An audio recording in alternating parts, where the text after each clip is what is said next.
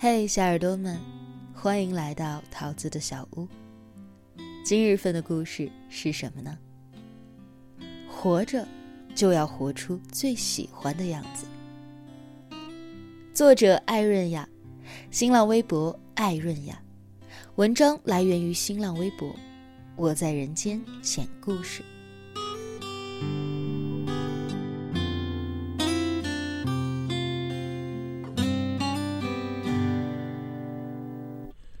我喜欢你。你一生中最害怕什么？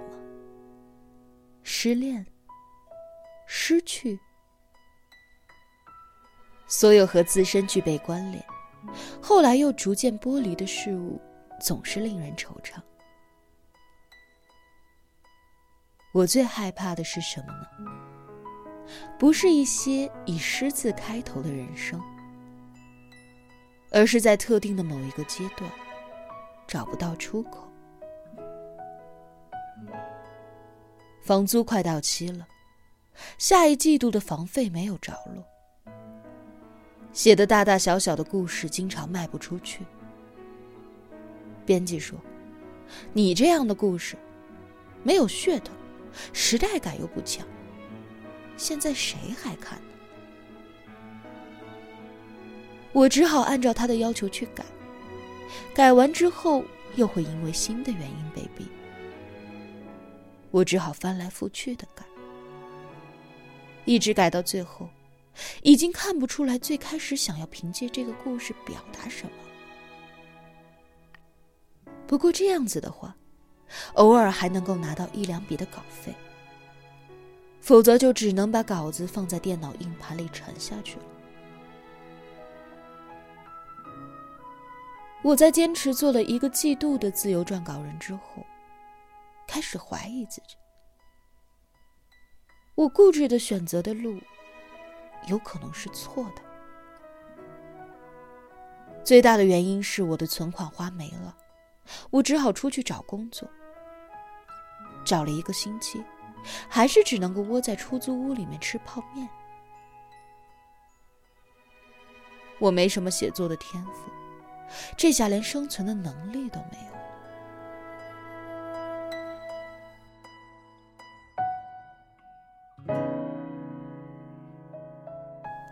楼下有一个小吃店，卖一些特色的小吃：鹅阿煎、章鱼小丸子、花枝丸。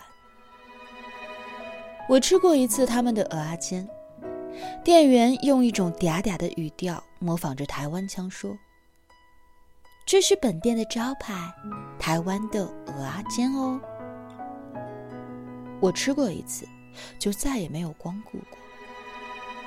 因为对于我来说，这样的小吃也已经负担不起了。可怜这找了一个星期的工作都失败的情况之下，我真的不想回家吃泡面了。于是就坐进了店里。过来招呼我的是一个清秀斯文的小姑娘。我说我不要鹅阿煎，我只要吃面。除了泡面，什么面都可以。她愣了一下，默默的转身走了。过了一会儿，端过来了一碗番茄鸡蛋面，汤汁红艳，青菜绿莹莹的漂浮在上面。我把一碗面吃完，心情莫名的好了起来。结账的时候，他说：“面是送你的，你住在对面，对不对？我经常看见你坐在窗口看书。”我顺着他的目光往外看，对应的还真的是我的小屋的窗户。阳光好的时候，我就会坐在那里看书。我不知道说什么好，他似乎有一点尴尬的笑了一笑。我喜欢会读书的人。我抬头看到了他身后墙上贴的菜单，价目一目了然，但是却没有看到西红柿鸡蛋面。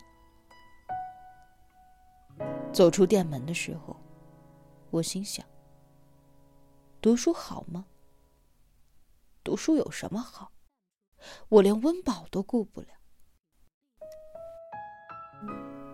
在那之后，我又收到了两笔稿费，勉强可以维持一阵子的日常。但是找工作的事情不能停，我不能够再放任自己陷入这样的困顿了。有时候白天去找工作，晚上挤地铁回来，累得浑身疲惫，就在楼下吃面。他讲他的故事给我听，翻来覆去，无非是在外面漂泊，挣到了一些钱，盘了这家小店儿，终于可以不用再给别人打工了，有了自己的营生。可无奈。可能是跟自己不善经营有关，店里的生意总不太好。我有时候听着听着就会困得瞌睡，他就督促我早点回去休息。虽然那些变成了语言描述的漂泊感，似乎带了些轻描淡写，可我知道，每一个过往里，都一定揣着心酸。贱货。我不忙的时候，就会去张罗着帮他的忙。因为生意不好，原先帮工的店员被他辞掉了。我给他出主意，不一定要跟风做特色小吃啊。你的面做的那么好，也可以试着在店里推出一些面食啊。我还热络的帮他制作了一些宣传单，他一直道谢。可我总觉得。这一切都抵不过他在那个夜晚特意为我做的那碗面。生活太难，每个人都需要一点感动来御寒。不过是把他给我的，我又还给了他。不是为了互不相欠，而是想要因为一份相惜而互相关联。我不想失去。也不想不可控。我想要成为一个跟万事万物都情意相关的人。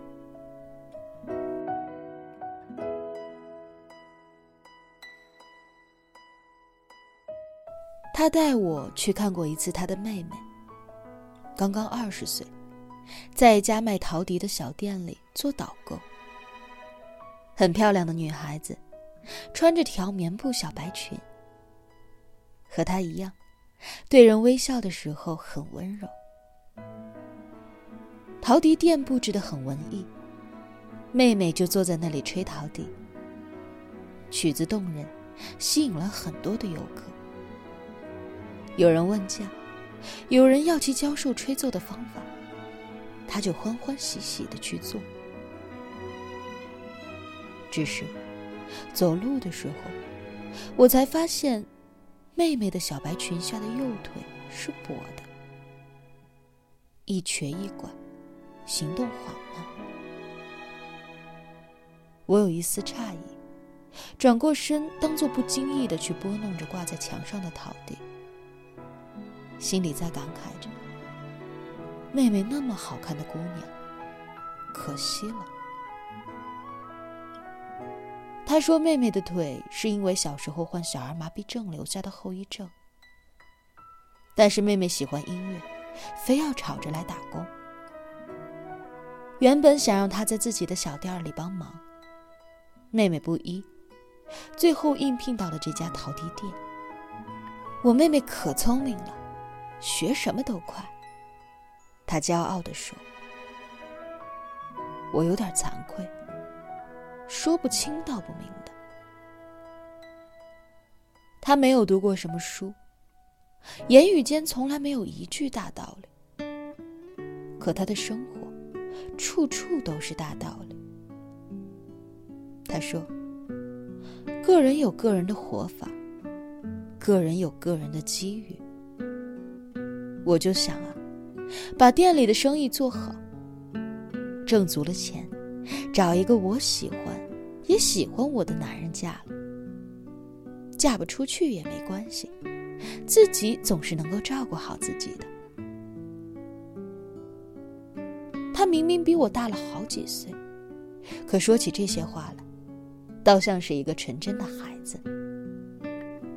我后来接到了一家杂志社的面试通知，于我而言，那大概是最合适的工作了，既可以继续做着写作的梦，也可以顾得了生计。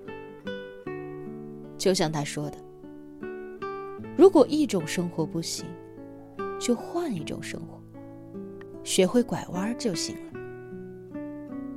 鹅阿坚卖不好也没关系。说不定番茄鸡蛋面会更受欢迎呢。在这个过程当中，也可以去尝试着炸酱面和排骨面呢。失去也不可怕，压力也不可怕，去找到新的活法，就是所有问题的解答。对了，他的小店生意好像真的变好了一点呢。妹妹还在追求着她的音乐梦，我也还在写着卖不出去的故事。但我们都不质疑自己的人生，活着就要活出最喜欢的样子。